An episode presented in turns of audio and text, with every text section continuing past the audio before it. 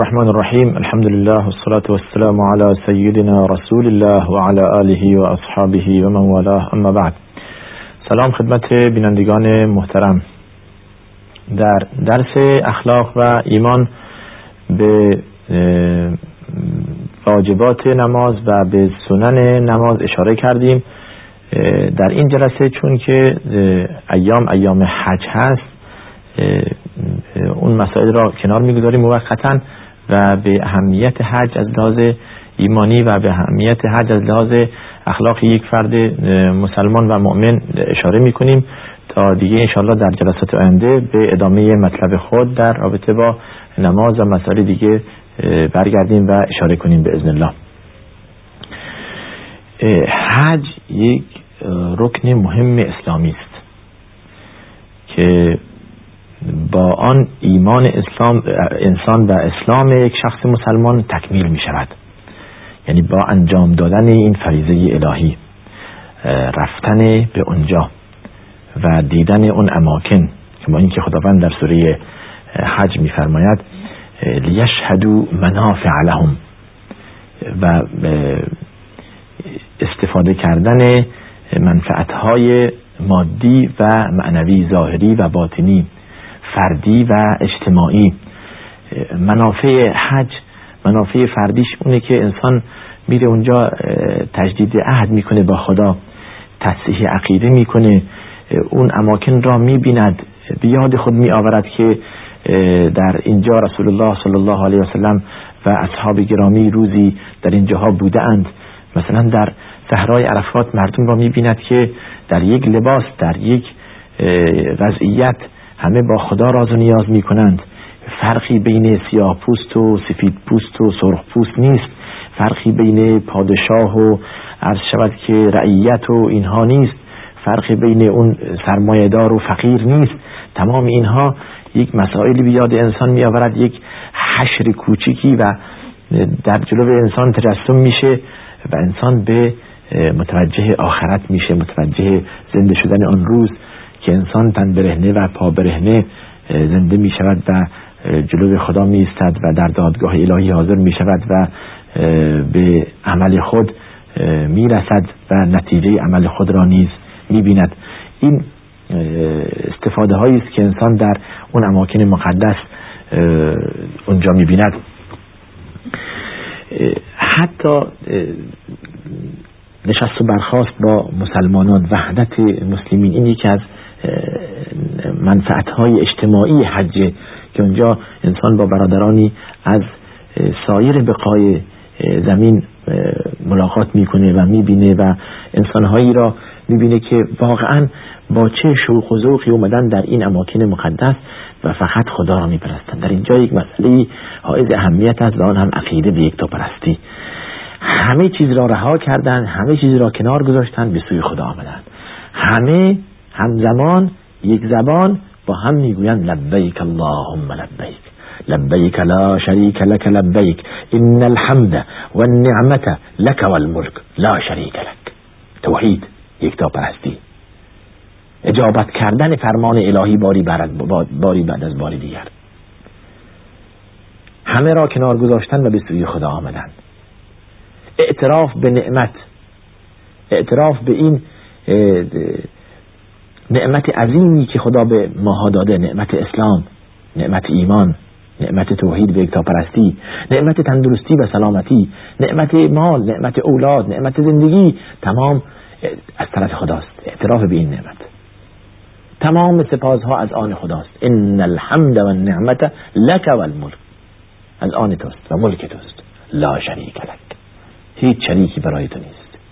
حال اینجاست که توحید مشخص میشه. هدف از آمدن به اینجا دوری جستن و بریع شدن از تمام شرکیاته و روی آوردن به خدای یکتاست. اینجا انسان احتیاج داره که یک کمی تعمل کنه در این مسئله. زمانی که ما میگیم لبیک اللهم لبیک بعد میگیم لا شریک لک. ان الحمد و النعمت لک و الملک لا شریک لک. شریکی بر تو نیست. روی مسئله عقیده تاکید کردیم. بر نگردیم به اونجا باز یک سری خرافات داشته باشیم. ببینیم که همه خداست. ببینیم که همه چیز از طرف خداست. هر هر چی داریم از خدا بخواهیم. هر چی می‌خواهیم هر طلبی داریم از خدا. همه همه دست ها به سوی خدا بلند است. در آنجا فقط یک تا پرستی مطرح است. این مسائل عقیدتی است که های اهمیت است. انسان بهش توجه کنه در در موقع حج. خداوند میفرماید ولله علی الناس حج البیت من استطاع الیه سبیلا. این توانایی و این استطاعت الان ما در بیشتر مردم می‌بینیم.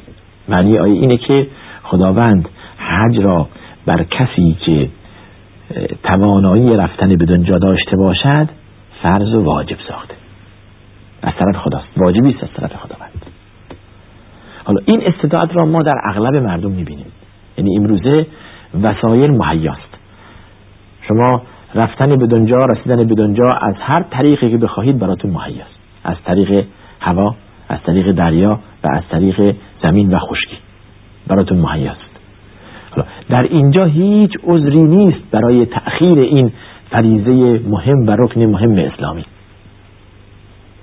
یعنی اگر شما این زمینه براتون مهیا شده و اموال هم به اندازه کافی که بروید به آنجا و برگردید در اختیار دارید به حمدالله و از سلامتی کاملی هم برخورد برخوردار هستید. دیگه تأخیر کردن در انجام و در ادای این فریضه مهم اسلامی گناه است. گناه است. یعنی اگر شما تأخیر کردید و مردید بدانید که در اسلامتون اشکالی است. این رکن مهم اسلامی را انجام ندادید. عمدن انجام ندادید. در توان داشتید. آقا به تأخیر انداختید. حضرت عمر میفرماید دوست دارم لقد همم تو نیت کردم که قصد کردم افرادی را به شهرهای اطراف بفرستم. آنانی که فریضه حج را انجام ندادهاند و در توان آنهاست که انجام بدهند و این فریضه را انجام ندادهاند از آنها جزیه بگیرم. مالیات از آنها بگیرم. اونها مسلمان نیستن. برای چی فرمودن مالیات بگیرن و جزیه بگیرن برای که مسلمان مسلمان نیستن. ببینید چقدر سخت. یعنی اگر اگر کسانی این فریضه را عمدن انجام ندهند اسلامشون نقص داره. کامل نیست. یعنی شامل افرادهای غیر مسلمین میشن که از آنها جزیه گرفته میشه.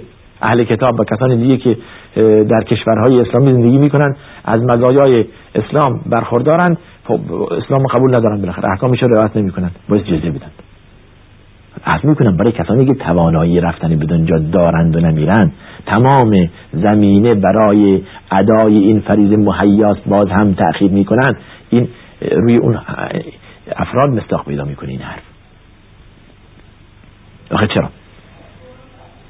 و اتم الحج و العمرة لله.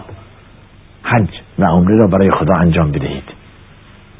ما زمانی که روز هشتم زیحجه می‌رسد و زمانی که به صحرای منا می‌رویم و کسانی که بالاخره به آنجا نرفتند واقعا برند و ببینند در آن زمان با چه شوق و ذوقی مردم در یک صحرا در یک بیابان مردم افتادند و آنجا با خدای خود راز و نیاز می‌کنند.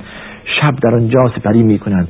صبح روز نهم به صحرای عرفات, عرفات می‌روند و در آنجا می‌بینی که تمام زیر خیمه ها زیر چادرها هیچ کس به کسی نیست. قشنگ عرض کردم در بعد صحبتم که یک محشر کوچیکی است. در آنجا خدا میفرماید که در رابطه با قیامت یوم یفر المرء من اخیه و امه و ابیه و صاحبته و بنی لكل امرئ منهم یومئذ شأن یغنی. هر کس از دیگری فرار می‌کنه هر کس مشغول خودشه هر کس در هم. همون وضعیتی که داره کافی بر او. دیگه در فکر اونجا هم همینه. یعنی شما در روز نهم می‌بینید که مردم چسبیدن به دعا کردن به راز و نیاز به اعمال گذشته خود را بیاد میآورند گریه می‌کنند و توبه می‌کنند نزد خدا من واقعیت یک واقعیت داره. بالاخره انسان گناهکاره. تحت هر شرایطی باشد انسان گناه می‌کند. هیچ کس معصوم نیست جز انبیا. یعنی ما کم و بیش هر کدوم از ماها خطاهایی انجام می‌دهیم. اما خیر الخطائین التوابون همچون گفتند. بهترین خطا کنندگان بهترین خطا کنندگان کسانی هم که سریع توبه می‌کنن لدین ادامه سهم طایف من الشیطان تذکروا فاذا هم مبصرون. بندگان مؤمن کسانی هم که به محض این که یک کم از راه بیراه شدن یک لغزش کوتاهی در زندگی اونها به وجود آمد فورا متوجه میشن و میستند یعنی راه منفی و راه معصیت را ادامه نمیدن می‌دونن که بالاخره خرابه و راه راه منفی است. فورا توجه متوجه میشن به مسئله به ایمان حقیقی و به ایمان راستی پی می‌برند و برمیگردند و توبه می‌کنند. حالا همیشه باب توبه باز است دروازه توبه همیشه هست و چه بهتر که زودتر شود. الحج المبرور رسول الله فرماید الحج المبرور لیس له جزاء الا الجنه حدی که مخلصانه برای خدا انجام داده شده بدون هیچ معصیتی بدون هیچ سرصدایی بدون هیچ اذیت و آزاری برای خدا هست هیچ پاداشی جز بهش ندارد. چه, چه کرمی از این بیشتر؟ که انسان بره حج در جای دیگه داریم من حج فلم یرفث ولم یفسق رجع من ذنوبه که یوم ولدته امه. هر کس که به حج برود و در آنجا معصیت نکند و در آنجا مرتکب ظلم و ستم و اینها نشود از گناه خود پاک می شود انگار روزی که از مادر تولد شده گویا که حالا از مادر تولد شده. چه کرمی از این بیشتر؟ چه فرصتی از این بهتر که ما از گناهان خود پاک بشویم؟ چه تضمینی داریم که فردا تا اصلا تا فردای دیگه ما زنده نباشیم؟ حالا شما میگید که سال دیگه می‌خوام برم حج. دو سال بعد میرم حج. شما برای فردای خود از می‌کنم تأمین ندارید. می‌خواید این فریضه الهی را به تأخیر بیندازید. و اون زمان که یک مرتبه مرد به سراغ شما آمد دیگه هیچ لا حول لكم ولا قوه هیچ چاره ای ندارید و هیچ قدرتی ندارید که مرد و عجل را از خود دور کنید. اذا جاء اجلهم لا یستأخرون ساعتا ولا یستقدمون. هیچ برو برگشتی نداره زمانی که عجل آمد. حالا شما می‌خواید کی توبه کنید؟ کی برگردید به خدا؟ کی انابت کنید؟ این مسئله به خصوص خطاب به جوانان که فرصتی دارند و اینطور پنداشتند که هنوز فرصت برای ما باقی است. بعد از اینکه عمری از ما گذشت نیت می‌کنند که به حج بروند.